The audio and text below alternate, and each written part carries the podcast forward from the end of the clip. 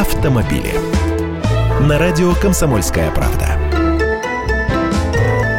Здравствуйте! Изучаем новое название – карпулинг. Про каршеринг, поминутную аренду машин слышали, даже пользоваться доводилось. Новая фишка немного о другом. Карпулинг – это возможность объединять пассажиров и водителя, которым необходимо ехать в одном направлении. Вы скажете, что есть уже Бла-Блакар, популярное на Западе приложение для поиска попутки, и правильно сделаете. В России оно тоже набирает популярность, но наши говорят, что в новой системе будет еще проще.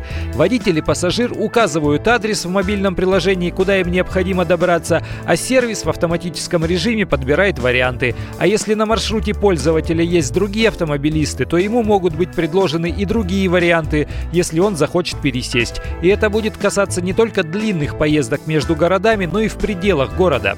Ключевой вопрос здесь деньги, ибо без них водителю брать кого-то смысла никакого нет, только если это романтик какой-то с надеждой встретить симпатичную свободную девушку. Ну или маньяк уж, простите. А если хоть какая-то копеечка из рук в руки передается, то это уже доход, который нужно продекларировать. А на частный извоз лицензию такси получить. Даже Uber пришлось в русло законодательства прийти. Так что не знаю, как они хотят развивать этот свой карпулинг. А еще есть райд-шеринг, но об этом уже как-нибудь потом. Я Андрей Гречаников, ты эксперт «Комсомольской правды». С удовольствием общаюсь с вами в программе «Дави на газ» в 8 утра по московскому времени. Автомобили.